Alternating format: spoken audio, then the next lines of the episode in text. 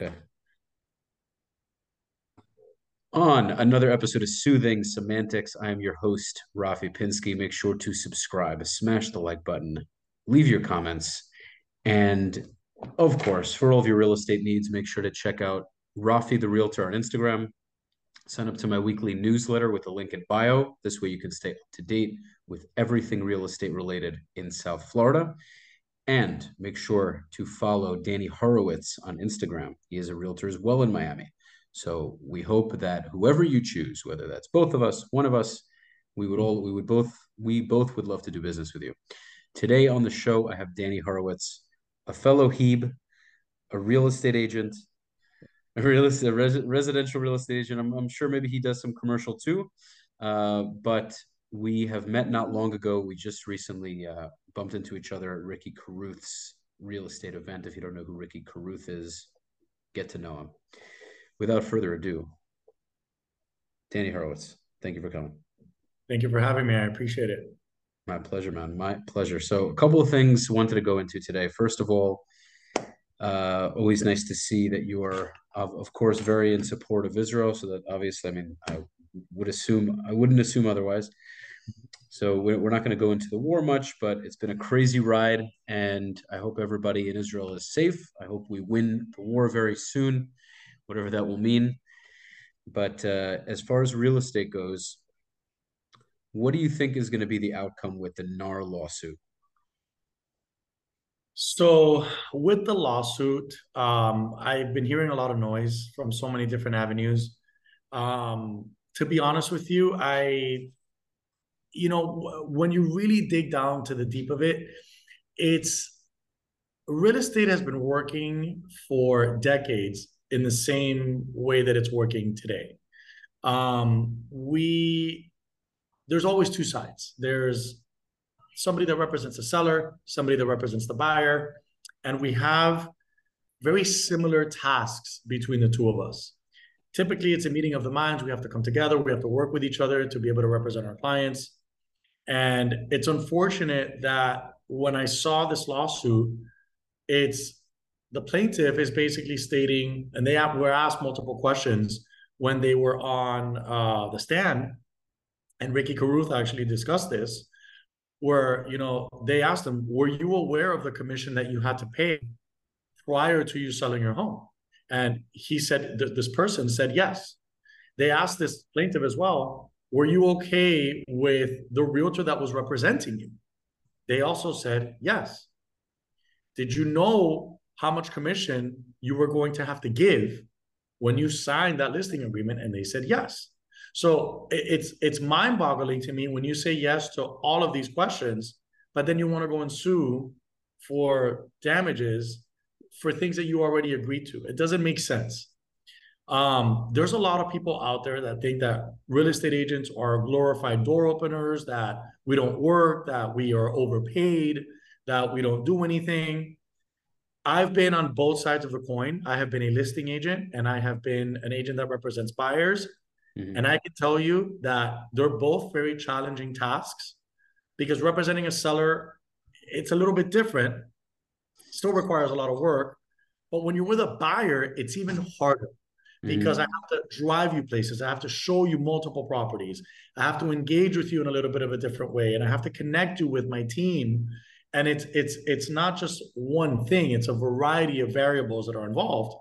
And for no, for this lawsuit to basically say that me representing the buyer, I don't deserve to get paid.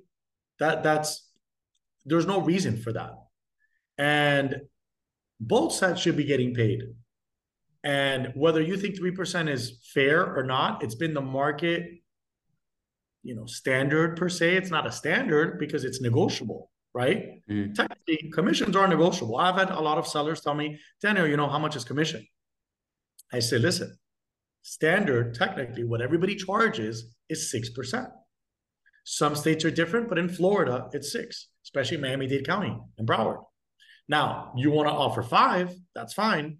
But I want I also what I do is I let my clients know, hey, by the way, if you offer to the buyer's agent less than 3%, you lose a lot of visibility in the market compared to somebody that's offering 3%.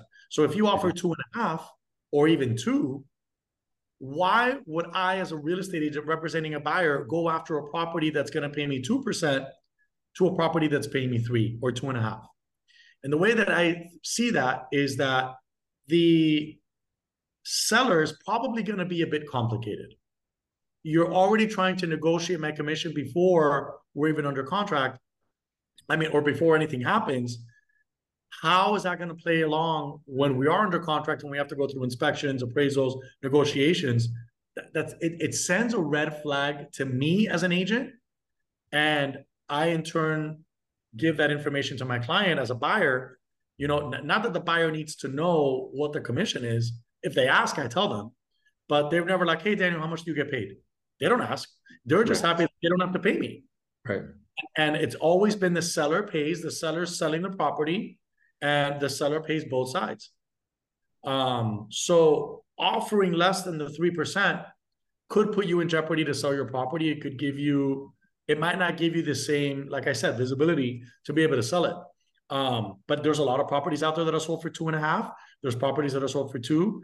Investors notoriously sell for less because they want to maximize their profit, which makes sense. Mm-hmm. So when you see a lot of investor properties, they're offering 2%. Or they offer three to the to the buyer's agent, but they're only giving their listing agent one or one and a half. Right. You don't see that side, right? That's not on the MLS. Um, and the MLS is a foundation that we've had for a very long time that benefits definitely the seller. It gives you maximum exposure that Zillow cannot give you, that Realtor.com, that none of these third party sites are giving you. So there, there's a reason for it. And it gives the buyer, when you're working with a realtor, a lot of access that you typically wouldn't have if you look on your own. There's it's also very uh, categorized and there's a lot of information on there. It's very accurate. It's a legal binding page where the information has to be accurate. You can actually report agents on the MLS. They can have warnings. They can actually eventually lose their license if they don't abide by the rules. Hmm. So you know th- these things are in place for a reason and it's been working and for some reason now somebody decided you know what i don't like how this is going and they were upset and you know this isn't over um the lawsuit just because you know they're they're they're siding with one side this is going to get appealed and this is going to go on and on is it eventually going to get you know approved you don't know and even if it does there's going to have to be a way for buyers agents to be compensated because you're not going to be able to move forward in real estate with a buyer's agent not getting any commission. Of course not. So there's a there's a couple of things to unpack here. First of all, great points. A couple of things. People have this notion, and I think people who live in the real world understand that real being a real estate agent is very challenging, at least in the earlier years. And I don't. I think even for realtors who have been in the game for a very long time, who are doing incredibly well, they still come across major challenges they've just been through so many deals and they've they've collected such a large rolodex of clients and they already have a nice cushion of money that it starts to get a lot easier but what you don't see when you're not watching selling sunset and you live in reality you start to see, you start to understand especially if you choose to become a realtor and do it how hard it truly is to make sure that you have constant business coming in in the first couple of years of business if you don't come from money or you don't have like a large network or whatever the case is, when you really have to start from the bottom, it's really, really, really tough.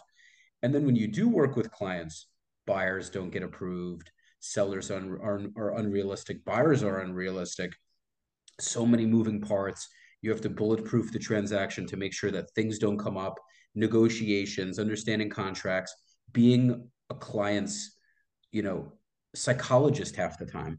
Mm-hmm. understanding okay this is more of an extroverted person. I'm, I'm going to be more bubbly. This person's a lot more calm or maybe they get upset easily. Maybe they're more confrontational. This person doesn't really tell me what what's on their mind. They kind of expect me to figure it out. You really become a, a, a therapist okay and all of these things rolled into one make the business a very challenging business. It really they really does. For the people to to get the people who get to the top of the industry have been able to muscle through those challenges and eventually they get to the other the other end of it. They get to the, the light at the end of the tunnel.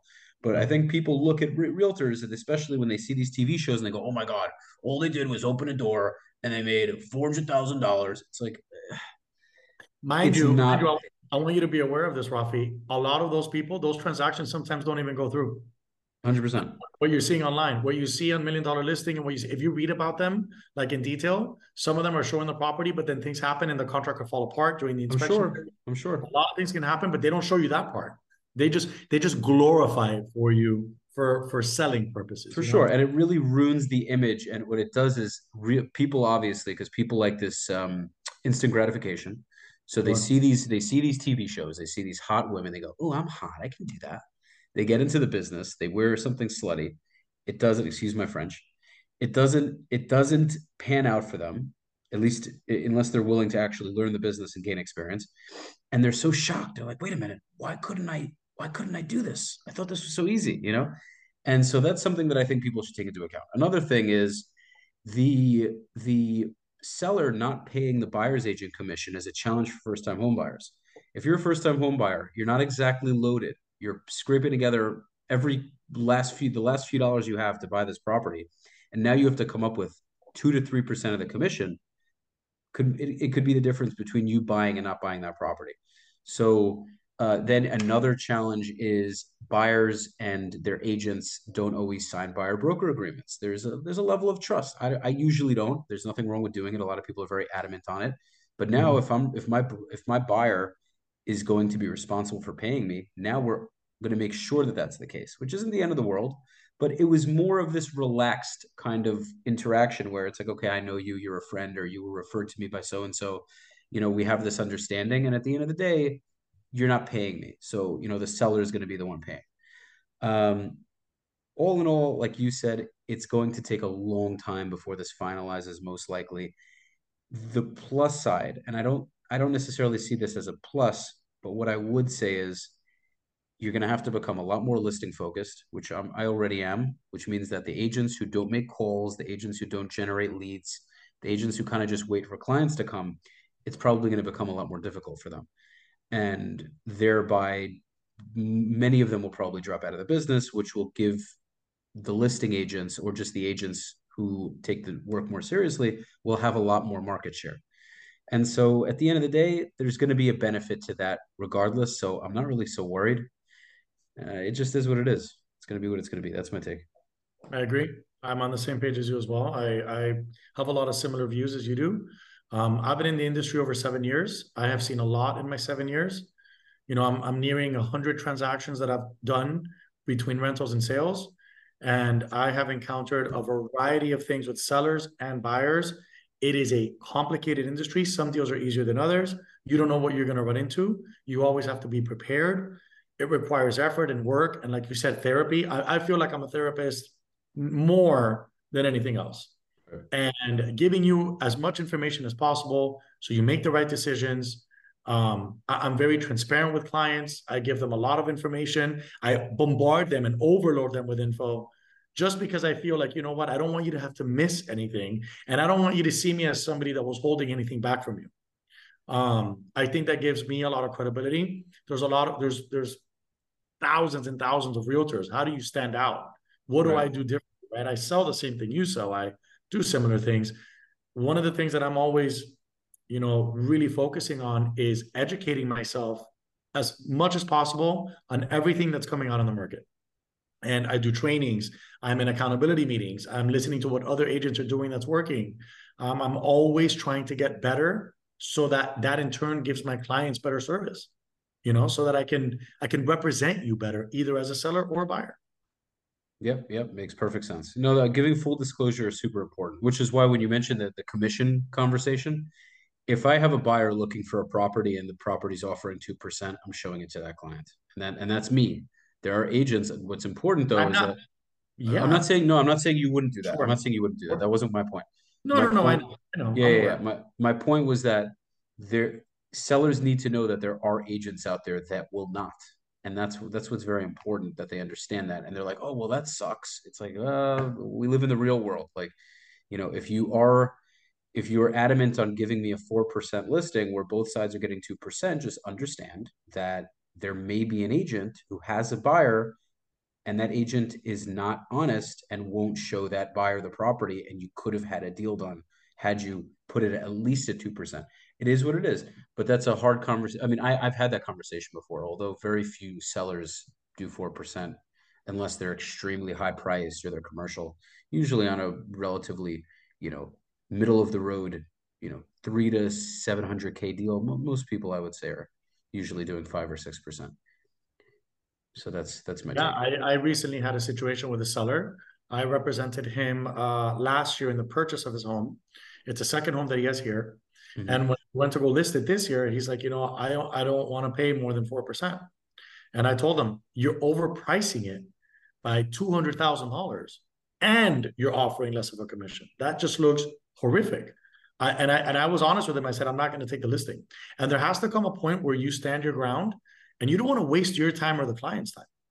So Super it's like important. I know that if it's overpriced by that amount when you purchased it a year ago, and you're offering that kind of a commission, we're gonna get into a, a, it's gonna a month is gonna go by, two months, three months. We're gonna have to lower the price. We're gonna have to fix the commission a little bit. You're gonna it looks bad, you know. And yeah. buyers to question when you lower the price too many times, or when commission starts to fluctuate, they question the transaction. The buyer's yeah. gonna be like, well, so now I'm gonna get an even lower offer because he's gonna be like, well, they're they're not serious, or, or you know, I can I can manipulate that situation. Let me offer him less. Right. And that can actually really affect the amount that you could sell your property for. 100%. Yep, that's, that's super accurate. And now, now even more so, people need to price correctly. So much more than you know in the COVID market, they threw the most random, ridiculous prices, and they and they stuck. We're not in mm-hmm. that market anymore, and it's very, very important. And that's why I implore agents right now to hit for sale by owners. So if you're calling, speak to people who are selling by owner, because this is a great market for it. It really is. In the height of the COVID market, people selling by owner, I mean, I hate it is what it is. Not that I hate to say it. Uh, if people can do it, I'm happy for them. There's plenty of business to go around. What I mean by that is in a, in a hot seller's market, people selling by owner can get the job done. Whether they get the best result, that's a different story, but they can get the property sold fairly easily. Well, it's it's been proven, and there's statistics that I think mm-hmm. 80% of our sale by owners will not sell the property for the maximum value. That's correct. That's correct.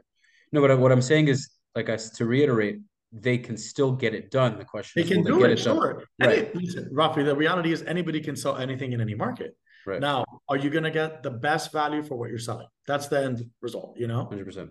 And having a realtor that represents you properly, effectively, who's been experienced has the knowledge, that's what's going to make the difference for you. 100%. Yeah, it's very true. So, so, okay, talking about NAR, and, and we've covered a lot of ground. What are you, what are you, you know, experiencing in this market in much more of a buyer's market now with the economy being the way it is, with all these wars going on, with all this uncertainty? What do you feel has changed in the last, say, six months you know, and just kind of being honest and, and giving me an idea of like what you've been experiencing. So I have a variety of buyers that I have mm-hmm. basically had on hold for a year or more. Um, last year, I represented a lot of sellers. My buyers were hesitant, you know, because the interest rates were trickling up a bit, inventory had dwindled. A lot of buyers think that their dream property just hasn't popped up on the market. Right. And they have unrealistic expectations about what the home should be. It's not good. I had a client that wouldn't buy a house because the floors were not the way that he wanted them. Even though everything else was perfect, the house was in the perfect location. It had a lot of good things about it. He was so hyper focused on something cosmetic and he wouldn't move forward. Mm-hmm. And he's like, well, the prices are inflated. And I said, yeah, but the interest rates are still low. So it's a trade off. Interest rates are lower, prices are higher. Now the interest rates are higher and the prices haven't really gone down because there is still a demand within reason of what the property should sell for. And that demand depend it's different in different areas. I live in Midtown, for example. I live in a building that has very low inventory. Out of 400 units, there's only six or seven for sale. What is that? And every time that one sell, one whenever one hits the market and it's listed properly, it sells within a week or two still, mm-hmm. as long as you're pricing it right. Because that's what you have to question also as a buyer. If you've been sitting on the market, is the seller unrealistic? Is there a problem with the property? What's going on? Those are things that you really have to focus on. So I've I've had some sellers this year, and I've been working, like I said, with a lot of buyers. my buyers are hesitating at the moment. They're like in a holding pattern because of the interest rates. What listen, when they were 6%, they were complaining. So at 8%, you know they're gonna complain again. Right? It doesn't, it doesn't even when they were at 5%, they were complaining. Yeah, yeah. Um, they're like, oh, the prices are gonna come down, right? Nobody has a crystal ball. No realtor, no nobody is gonna tell you the prices are gonna come down. Bro, they said And there was going to be a crash so long ago. Everybody was projecting. and that crash, they, they don't want that crash to happen. That Right. really, really affects the market and the economy. So Yeah. they're going to try everything possible not to let that happen. What what what I think is terrible is that the Fed basically lowered those interest rates to stimulate the market, and you lowered them so dramatically. You created this frenzy, and then out of nowhere, you're like, "Oh, it's too chaotic. Let me raise it five percent." You went two completely opposite directions. And if it would have stayed in that 4%, which 4 to 5% was that sweet spot, that's kind of where it was at. I think if it would have remained that way, we still would have been in a good market. It would have Yeah. been a little bit even for both. But they really created this chaos that it's really not benefiting anybody. Um, so a lot of buyers are waiting for either the interest rates to come down or they're waiting for the prices to come down. Mhm. Now, the prices I've seen them stabilize. They're not, you know, inflated as much. But again, it depends on the market. I've seen condos in my building, the same condo, the same finishes, same everything on different floors. One is selling for 750, the other one sells for 680, the other one sells for 725. They're a few floors apart. It's How do yeah. you justify a seventy thousand dollar difference and then a twenty five thousand? And it's about who's willing to pay that. Yeah. But it's still it's still about the inventory. When there's still a lack of inventory and somebody really wants the property, they're gonna move forward. Yep. And, you, and you're gonna be left like, man, like it, it even shocks us, right? As producers, we're like, we can't depict this market. Like, how do we pinpoint what's actually happening? Like, what do I tell my client? Um, so what I tell my clients right now, my buyers specifically, is listen, if you really want something right now, and there's no guarantee that something better is going to come on the market, and it's something that you like, that you want, try to at least play ball. Send these people an offer. Try to get under contract.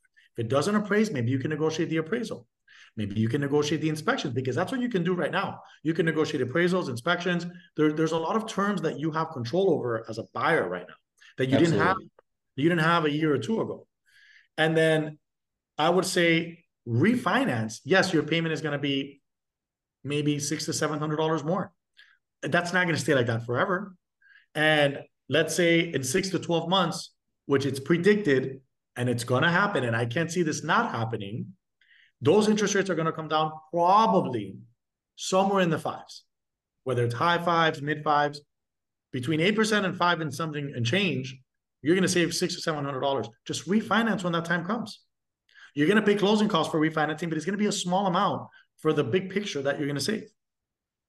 And that's what I'm telling clients right now. I have a client right now that's you know really torn about oh what's gonna and, and he's always focused on all of these outside issues, but never narrowing down on the on the what's at hand.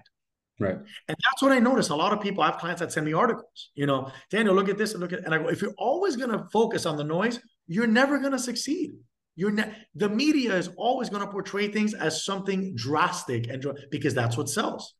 100%. The, eh, eh, the, the truth is, to make this simple, and I understand, that here's the thing. So when I look at a buyer and the buyer is putting 8% down, I understand, I understand that it's not an easy thing to do, especially because they were seeing, you know, 2.7% rates, 3% rates, 3.5% rates, amazing. Then then they still had to fight tooth and nail to get a property. They had to put in, you know, three, four offers on different properties to get accepted. They had lines out the door. Uh, but at least, you know, in that market, they had low rates. There's always going to be a plus, the pro and a con to a high rate market, right? Now you have less competition as a buyer at the same time. It really comes down to motivation. So just to expound on what you're saying, if Bill wants to buy a house, we find him a house he likes. He has the finances to move forward, say a 20% conventional. He's able to do it. And it's not, you know, maybe it's a nice, it's a nice chunk of money for him. It's not something that's, you know, pocket change, but he can do the deal. He's got the money, he's got the financing, he's good to go. If he doesn't move forward with it, like he wants to, and just assumes that things will go better, better down the road. I'm like I said, you pretty much said this, but I'm just expounding. And now we wait and say the rate comes down, but the house is no longer available, or maybe something happens and he can no longer afford it. Then he's going to say, "Shit, I should have done it, and I should have, I should have refinanced later." He or, could also, or, or, he could also get there. There's also seller financing, which is being offered a lot now. Sure. So because, but also, also, Rafi, what if there is a bidding war now right. in the future for the same home, and it's right. you competing against two other people? Do you really want that again? You, you know, so there's like you said, there's pros and cons, but you and and people ask me, you know, when is the right time to buy? And I get this all the time. The right time to buy is when you're ready to buy. It is. That's the truth. Yep. It, it's it not about the eight percent, and it's not about the prices. Are you 100%. capable right now, and are you willing right now? One hundred percent. It just it has to it has to make sense. If it makes sense, do it. There's always the reality of buying or selling real estate is there's always going to be a thought unless you just get an amazing deal, unless you sell for 200k over appraised value, or you manage to buy from some old person who didn't realize and you bought it enormously under uh, market value. Okay, then there's no thought in the world that you made a bad decision. It's like, okay, well, I got a great deal. But if you're buying something relatively at asking, at asking, a bit above asking, or you're doing the same on the sell side, there might be a thought of, hmm, maybe I could have gotten a buyer to pay more. Hmm, maybe I could have uh, paid a little less for another property. There's always going to be a what if if you sit there and, and dwell on it.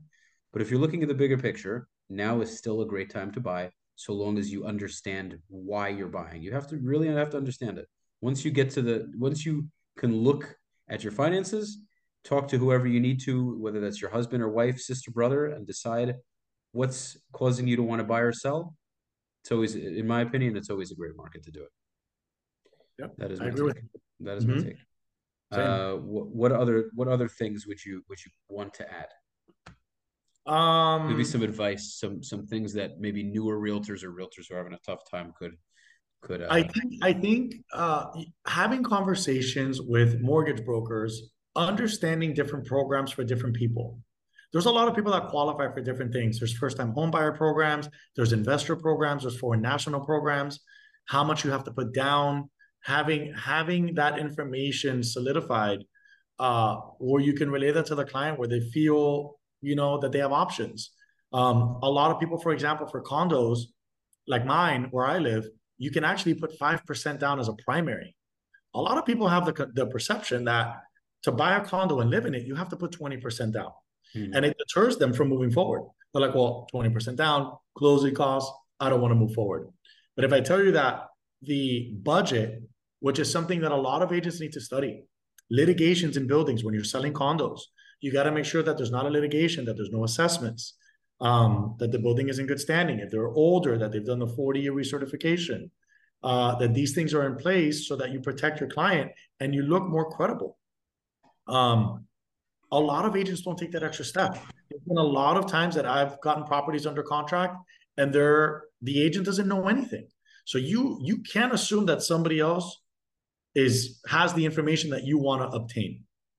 So, in my opinion, I always take that initial step. I call the associations. I, I get all the information. I want to know the HOA fees. I want to know what's included. I want to know if there's a litigation. I want to know if there's an assessment. Is something pending? Is something coming? And in turn, I relay that to my client so that you know that this is a solid building to purchase it. Because there's a lot of deals, and this has happened to me before, Rafi, where I have been under contract and we're one week away from closing and there was a litigation that we were not aware of. Dude this That's literally happened to me. This just happened to me. This just happened to me. I was representing the seller deal in south beach. The uh we had a, it was a very short listing period. It was a long story not an easy situation. Got the buyer 5% down. I was reluctant to do it but i had such a short listing Sure. We went through building had litigations, all these issues. The uh, we had another offer for 15% from another another buyer's agent. The other buyer's agent got the deal. His deal fell through as well. So it's a non-warrantable condo. We found out afterward when we were already under contract, we were close to closing, deal died. So what you're saying is spot on. If you do, if you are a listing agent or you were a buyer's agent and you have a buyer that wants a condo and they don't have much to put down, you need to do your due diligence on that building and you need to make sure that your lender's on board so you don't end up wasting you know anyone's time it's super important the easiest thing to also do, Rafi, uh, and I've encountered this with my mortgage broker, you should see if they're on the Fannie Mae or the Freddie Mac do not loan list up front because there's a list that's that's it, it, this thing rolls out I think weekly, mm-hmm. and if, if the pro- you just have to give them the property address. If the address is on that list, you already know that you cannot fund there. And usually, the only reasons that lenders don't fund in buildings like that, it's typically a structural litigation. Yeah. It's not litigation against a tenant that lives there that's Airbnb or you know doing certain things. It has to be something serious where the lender says this could cause an issue in the future, and that's pretty much always structural. Um, you know, this stems for homes as well. Homes that are not structurally sound when you're doing a conventional loan could deter you from moving forward. So you want to make sure, and a lot of these sellers are not going to give you that information. That's why you have a title company that does lien searches. They check for violations. Yep, you got to yep. make sure that those things are in, uh, you know, intact. Then when you do an inspection, that's your time. That inspection time is for you to do whatever you need to do to be able to move forward on the property.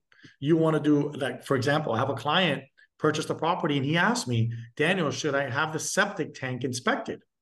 Because the seller gave us a uh, seller's disclosure. And when the question was asked about the septic tank, it said that he didn't have any knowledge that it wasn't operating, you know, functionally. I told my client, I said, listen, you should do whatever you feel comfortable with. Because there's one thing for you to tell them to do something and then they don't do it, they blame you for it. So it's like, you know what?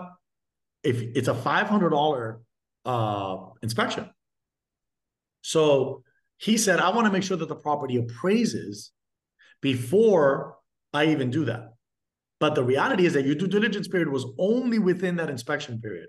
If right. your inspection period is only 10 days, that's when you do it, or you have to do an extension within that period to be able to do this in the future. The property ended up not appraising by $30,000. He got it $25,000 less, but never inspected the septic tank assuming that everything was fine. And usually, 99% of the time, that's not an issue. Tells he comes to tell me a few months afterwards that he had the septic tank inspected and there was a hole in the septic tank. And instead of going into the draining field, it was going somewhere else. So the septic tank actually had to be replaced. And he ended up having to pay $8,000 out of pocket. You cannot finance that uh, to have the septic tank redone, basically, to get a new one. Wow. Wow. Just because you didn't want to so, do it at due diligence. So, the, so these are issues. So then what I do is that now that's information that I take to my next client when there's a septic tank. And I say, hey, I ran into this situation before, not for you to be scared, but just so that you're aware. Do you want to have the septic tank inspected or no? You give them the option because you look like the bigger person that's being transparent with these people. And you can't be scared that they're going to walk away because the more information you give them, the better it really is for the client. And that's what we're doing as agents. We're representing them, you know, effectively. I completely agree. No, it's phenomenal, phenomenal advice. That's why at the end of the day, the, you have to do the deals. You have to do the deals. That's why so many people leave this business because they don't understand that these deals, when they fall through or things go wrong, these are the stepping stones to turning you into an amazing agent you have to go through these these challenges to know what to do in the next deal. Um and so yeah I, I resonate with that so much man because i i think about my last deal in south beach that i had and mm-hmm. if i had known all these things i could have avoided all that time. I could have made sure to find another agent. There's a lot uh, another buyer another uh different offer. There's so much that i that i learned from that one deal. Because so, because Rafi also think about the buyer's perspective which is what i think about it's a very emotional process for buyers, especially if you're not an investor. If you're an end user and you go through this period of 30 days and you don't get the property that you wanted, it might deter you from wanting to start all over again. You might say, you know what, I'm just going to keep renting. You don't know what they're thinking because the, the emotional aspect kind of like it's a, it's a roller coaster for them. So sure. you don't get to the closing table and they're like, man, now we got to start all over again. And, and in the back of their head, they're going to remember that. Is that going to deter them from moving forward? Are they going to be a little pickier? Will things change? You never know. So, my thought process is always you close when you have to close. And that was when it needed to happen because you never know when the next property is going to come about, what's going to be wrong with it, if it's going to be the perfect one for you. You have no idea. Absolutely. Absolutely. Yeah. Well, Danny, we're gonna wrap this up here. I hope it. Uh, I hope everybody who listened to this got some great value. Whether you're a realtor, a potential client, an investor, whatever the case may be, we hope you got tons of value from this. Uh, definitely look into. You know, either you could look at the NAR lawsuit if you're curious to hear more about it. As always, make sure to subscribe, like, and share. Thank you, as always, for tuning in. Make sure to check out Rafi the Realtor on Instagram as well as Danny Horowitz on Instagram. And I look forward to you joining us for the next episode. Have a good one. Peace. You guys.